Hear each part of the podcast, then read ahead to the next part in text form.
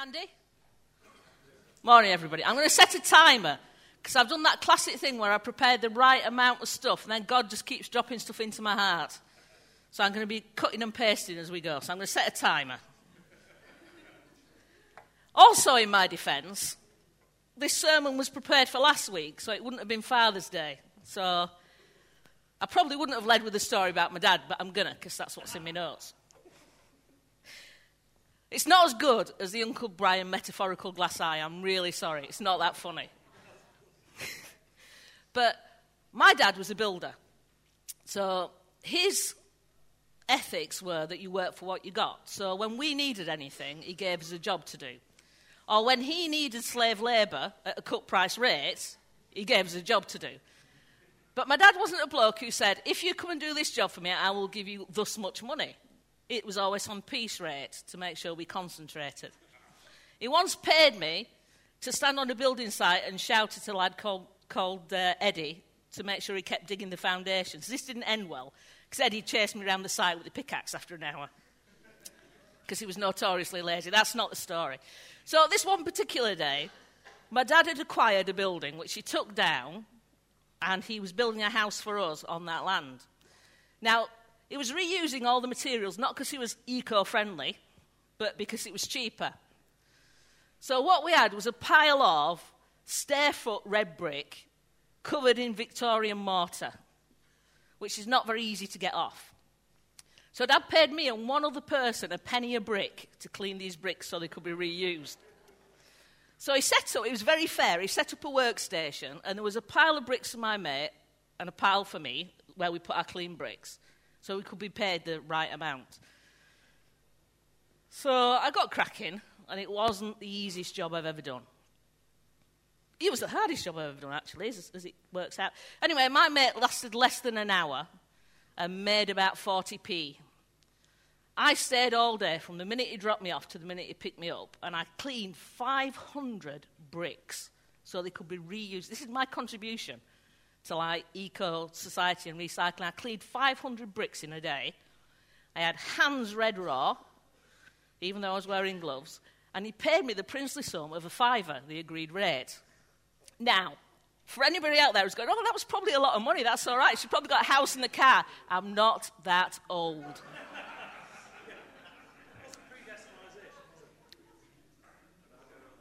I was still underpaid. This morning, we're going to look at a parable from the Gospel of Matthew. Jesus told parables to demonstrate kingdom principles. He told stories. He told stories about things that people would relate to and understand. Most of the stories don't have a single findable meaning. They're like, they've got layers. There's things you can dig into and scrabble about it and, and, and go at it forever. I'm not going to do that this morning. I'm going to take one commonly accepted reading of this parable because there's something in it that I want to really unpack. But you see, most parables begin the, the kingdom of God is like, not the kingdom of God is. So, what Jesus is offering is not a perfect picture of the whole of the kingdom of God, but a snapshot of an aspect of something which teaches us about the kingdom of God. And it's really important when we read parables, we understand that. Because if we think there's a literal meaning, we're going to be disappointed. Because Actually, it's, a, it's an indication of something, it's an invitation to dig deeper. They're designed to make us ask questions about who God is and who we are and where we fit with Him. It's like a good film trailer. It tells you just enough to get you going so you want to go see the film. Yeah, so that's a parable. Uh, could you put the words up for me, please, um, Mikey? Right. Reading from Matthew 20, verse 1. For the kingdom of heaven is like a landowner who went out early in the morning to hire workers for his vineyard. He agreed to pay them a denarius for the day and sent them into his vineyard. About nine in the morning, he went out and saw others standing in the marketplace doing nothing. He told them, You also go and work in my vineyard, and I'll pay you whatever is right. So they went. He went out again about noon and about three in the afternoon and did the same thing. About five in the afternoon, he went out and found still others standing around. He asked them, why have you been standing here all day long doing nothing? Because no one's hired us, they answered. He said to them, You also go and work in my vineyard. When evening came, the owner of the vineyard said to his foreman, Call the workers and pay them their wages, beginning with the last one hired and going on to the first. The workers who were hired about five in the afternoon came, and each received a denarius. So when those came who were hired first, they expected to receive more. But each one of them also received a denarius. When they received it, they began to grumble against the landowner. These who were hired last worked only one hour, they said, and you've made them equal to us, who have borne the burden of the work and the heat of the day. But he answered one of them, I've not been unfair to you, friend. Didn't you agree to work for a denarius? Take your pay and go. I want to give the one who was hired last the same as I gave you. Don't I have the right to do that? Don't I have the right to do what I want with my own money? Or are you envious because I'm generous?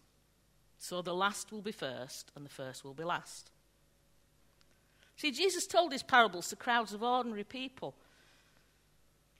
But there were people who were already there listening to him, so they'd shown an interest. They were searching, they were trying to understand who Jesus was. The scenarios Jesus presented in parables often related to, to work, to farming, to fishing, to things that people would understand. Because there's absolutely no point talking to a group of fishermen about rocket science. For a start, we haven't invented the rocket, so. But he, Jesus connects with people using tools, he connects with them using a thing that they'll understand. But there's always an unexpected twist or a different way of viewing things to challenge people's views and perspectives. As I said this morning, I'm going to quickly run through this parable um, because there's, there's something in it I want to focus on, and my time clock is running. First, I want to think about this story is like a little play. So there's protagonists in it. There are players, there are people, there are actors. There's a landowner. There's five groups of workers hired at five different times of the day, and a foreman who's in charge of the payroll. A common way to interpret this parable, which is what we're going to work with this morning because it supports my point. and that's what preachers do, is to see the landowner as a representation of God and the workers as those who are called to work for him. They represent those who accept God's invitation. So it's a picture of salvation. It's a picture of coming into relationship with God. Some work all day, others come later, and some come right at the end of the working day. The foreman acts as the agent between the landowner and and, and pays the money. He acts according to his master's instructions to make things happen. The action of the story happens in two places. It happens in the marketplace, which is a place of commerce, buying and selling, a place of hiring, a place where debates would happen, where people exchange opinions and ideas. So that's like, it's like a secular melting pot of ideas. That's our world. The vineyard is the place that the people are hired to come and work in. That represents God's kingdom in this story. And we're going to run with that interpretation because I want to crack on.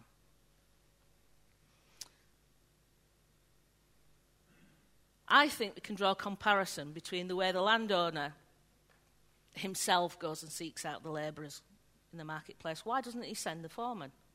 He himself goes and says, What are you doing? Come work for me. This is a picture of Jesus himself coming and seeking us out. What are you doing with your life? Come and follow me.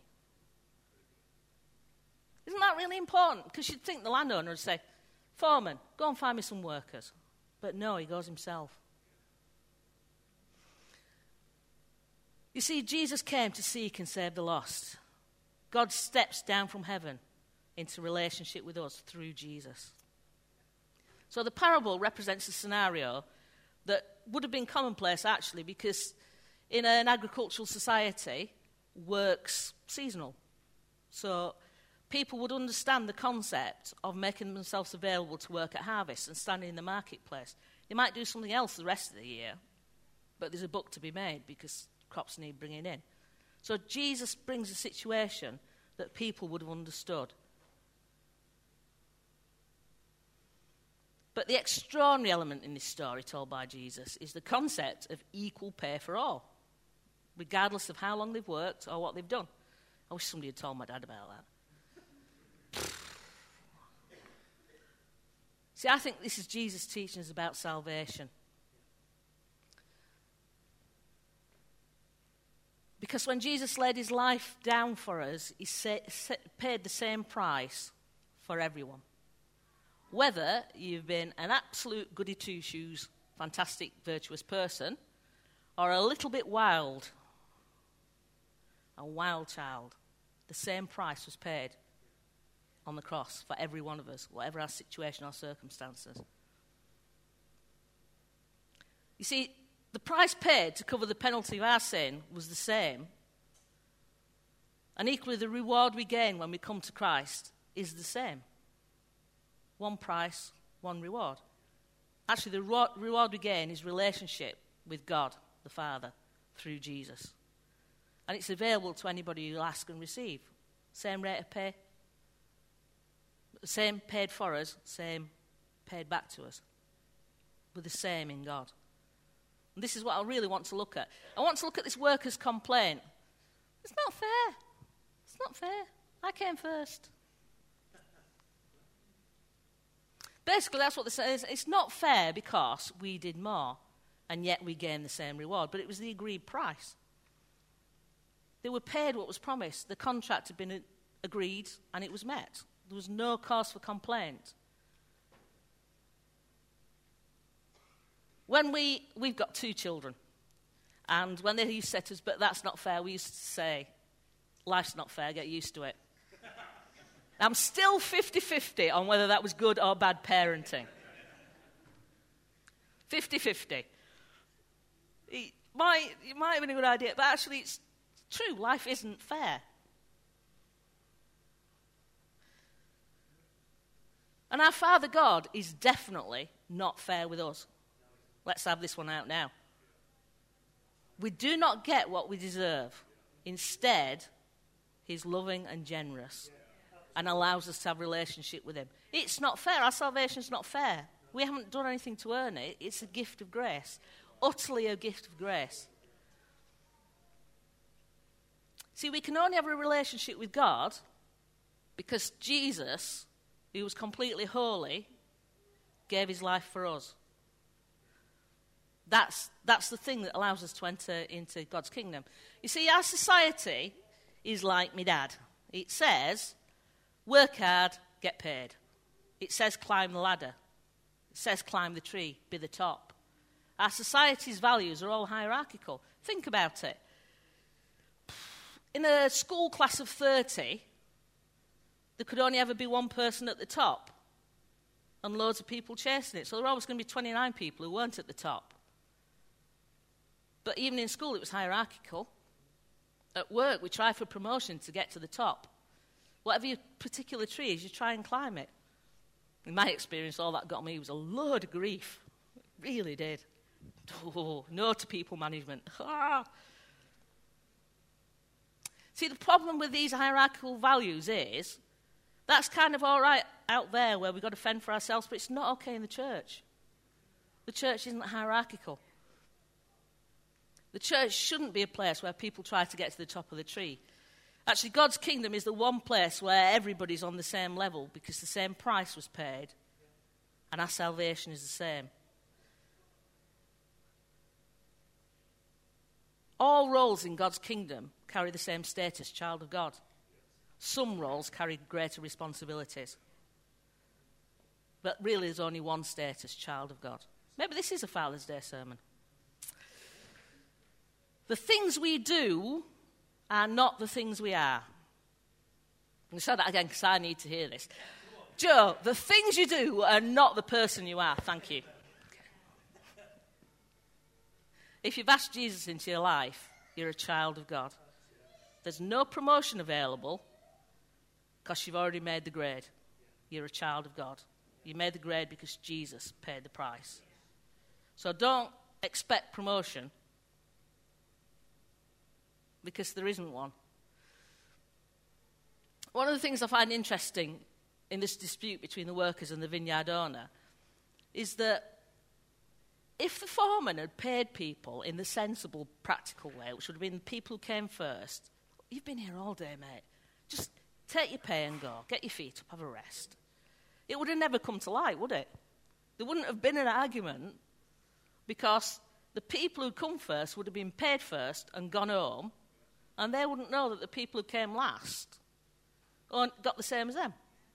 This fascinated me when the penny dropped. I'd read it about three times when I worked it out. It's the order in which the landowner pays the people that actually causes the resentment. That's where the argument sparks. Isn't that fascinating? But if we turn this round and start thinking about it as a parable that tells us something about the kingdom, the kingdom of God is like, there's something really interesting here. If we accept that analogy that I laid out and said that we would for this morning, you see, in the kingdom, those who've served longest do actually get a bonus. Doesn't change the status. They get a bonus. They get to see other people join the kingdom. They get to see other people come and be blessed. They get to see other people join and connect and grow and learn. That's the privilege. That's the bonus for long service. We get to see other people join. Isn't it amazing? Like when the penny dropped in my head, I actually heard it clunk.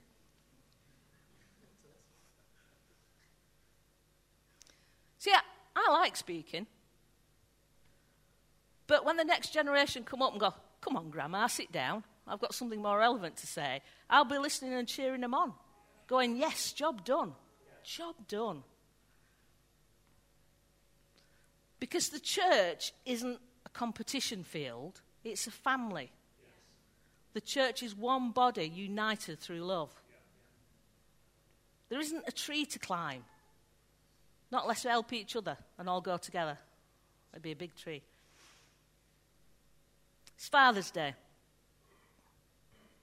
Even the desire of a good parent to see their kids prosper is only a poor reflection of God's, God's love for us.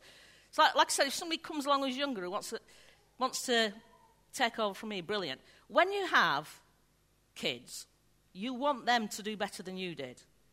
You want them to have greater opportunities than you had. You want them to push further and deeper into everything they can do. I am currently quite jealous of my daughter. She's, she's, she's all right because, you know, she's doing cool things.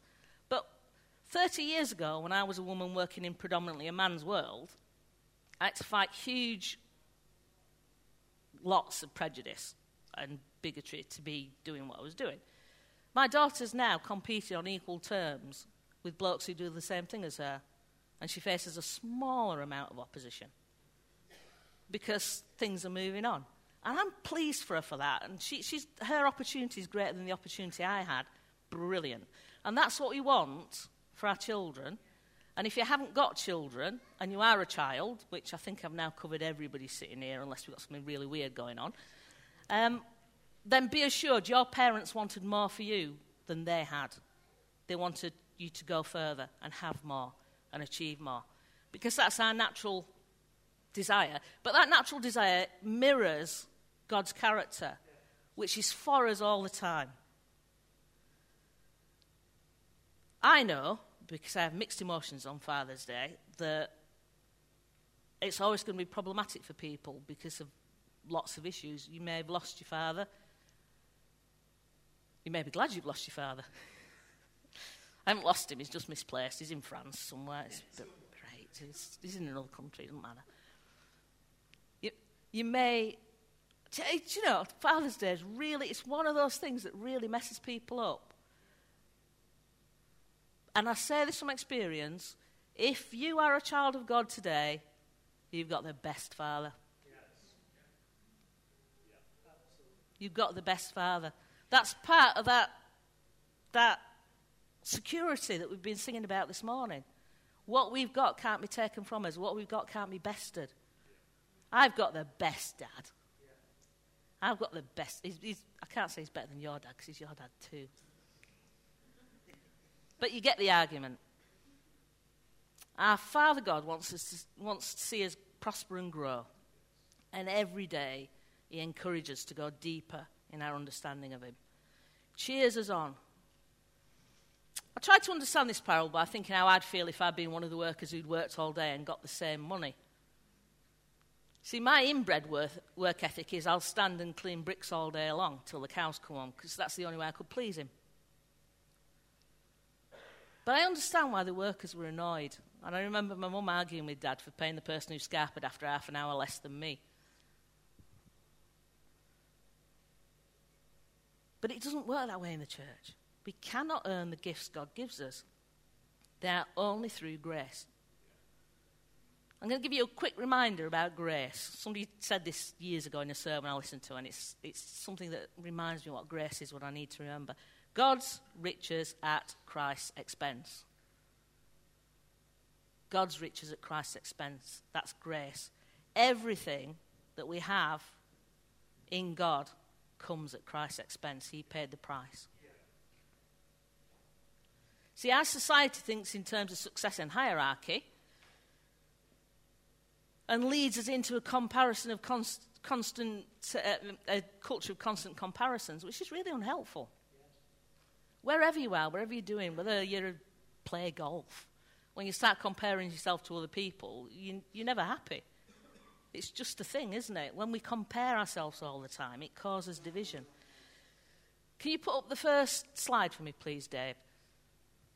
I tried to explain this concept to, to, to Neil over tea, and we got confused, so hopefully you can read that. So we've got a hierarchical thing. We try not to, but we think we're climbing a tree. So putting chairs out might get us onto the welcome team and be a connect group leader, and eventually we might be a pastor or an international ministry person.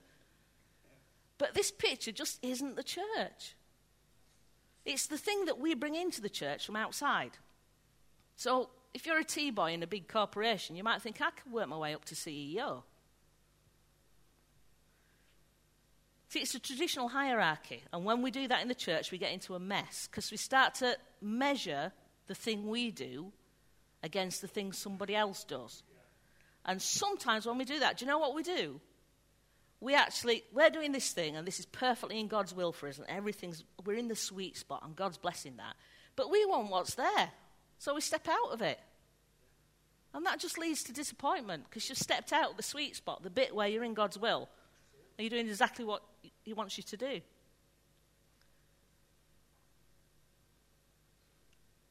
Being in leadership isn't a higher status than serving, it's just a greater responsibility. It's the same status in God, child of God. It's all child of God. And we're called to serve each other. But pray for your leaders because they carry greater responsibility. Not greater status, greater responsibility. Can miss the best that God's got for us by striving to have someone else's best. The happiest we can ever be is at the center of God's will for us. And the greatest risk in comparison is that we get overwhelmed or disheartened because we think we should be somebody else.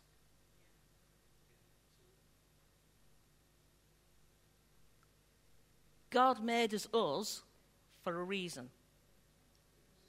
I'm me for a reason. There's no point me trying to be Megan. Because that's not who God made me.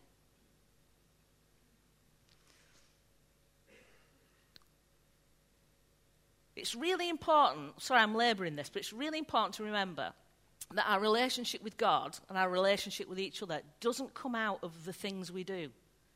It cannot come out of the things we do. In order to grow spiritually, we need to put down roots. So instead of that, I want to look at the tree roots. Dave? Right. We need to put down roots. We're called to dig into the soil of God's grace rather than our own ambition. You see, discipleship's a journey. A journey which encourages us to love the Word of God. It encourages us to worship, to spend time in prayer and study. Our character's formed by spending time with God and through our relationships in the family of God. So, discipleship is a process of our roots growing deeper in grace, not climbing a tree. Sometimes the tough times that we go through teach us to push on. We learn things, growth happens in us and in those around us. So don't Don't despise the tough times because sometimes they're the times when God's saying, put your roots down deeper. Let's not worry about that up thing. Put your roots down deeper. Follow the discipleship path. Love the word. Study. Build relationships. Let your character be developed as you grow in me. See, sometimes when God places gifting in there, because gifting's in there too, in putting our roots down, but sometimes when God puts gifting in us, we're the last ones to see it. Because the gifts God gives us don't elevate us, they enable us to serve. The gifts God gives us don't lift us above, they enable us to serve. They enable us to serve God and to serve each other. That's what the gifts are for, they're to build each other up.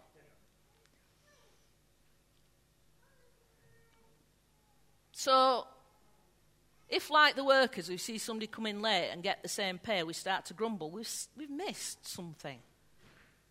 Because actually, this is the point where we should rejoice in God working in somebody else's life. And when we let that kind of thinking fill us up instead of the hierarchical thing, actually, then we're wanting to see other people prosper. I love it when people get there faster than I did because I was slow. I took my time getting there. And that's because God kept bringing me around to that one at the bottom character and dealing with my character.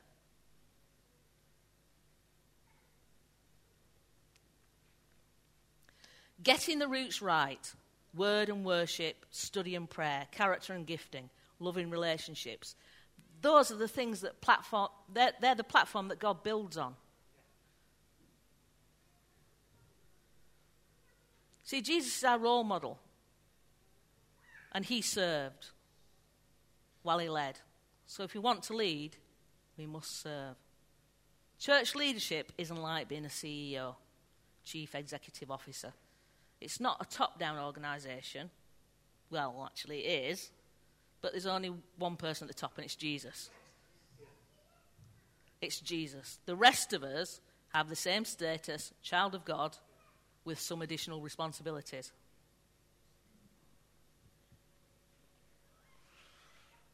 We're equal.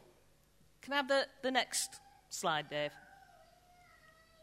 So, this has come out a little bit smaller than I want it to be. I think most of you will be able to read it if you're not right at the back. But I'll, I'll read you the stuff in the tree in a minute. Getting the roots right grows a proper tree, not some kind of weird stepladder tree. Healthy roots grow healthy fruits. Sorry, sorry. I wrote it down and thought, no, I'm going to have to use it. It's corny, but I like it. Healthy roots grow healthy fruits. When we dig down into the good soil, we find that we become more like Jesus. So I'm getting some, either some criticism or some amusement. When we dig down into the good soil, we find that we become more like Jesus. God develops in us these characteristics I've written in the branches love, joy, peace, patience, kindness, goodness, gentleness, faithfulness, and self control. I'm not claiming any credit for that. That's not my list. You'll find it in Galatians. It's the fruit of the Holy Spirit. And that's the evidence of God's work in us the fruit of the Holy Spirit.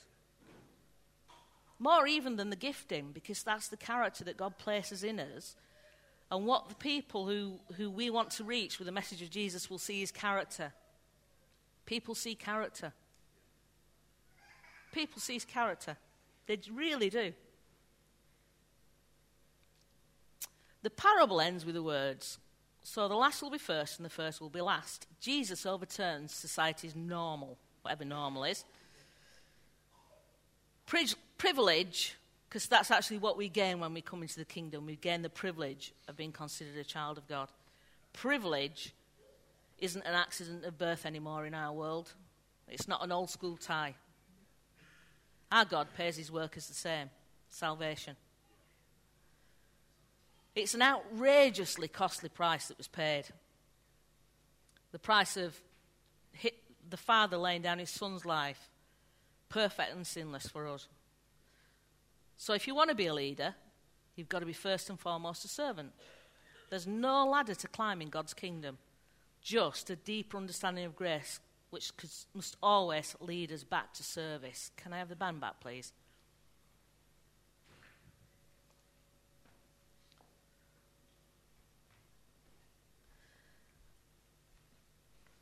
I feel like we need some kind of end to this. I'm not sure what it is yet.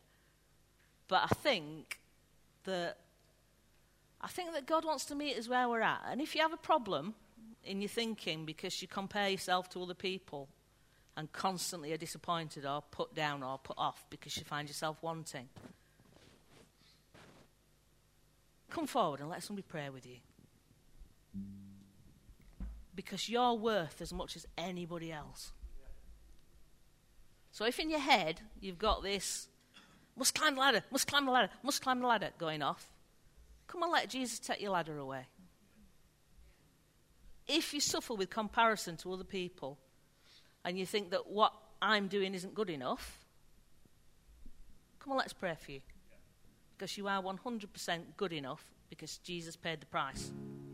You get that? It's not about our effort, it's about His grace. It's all about His grace. So I'm going to hand over to the band. If you'd like to be prayed for, please come out and, um, and we'd love to pray for you. Oh, uh, if you're new, really welcome. If you want to connect with us or know anything more about us, we've got a new connections corner in the corner. Just go over there and chat to somebody. Okay.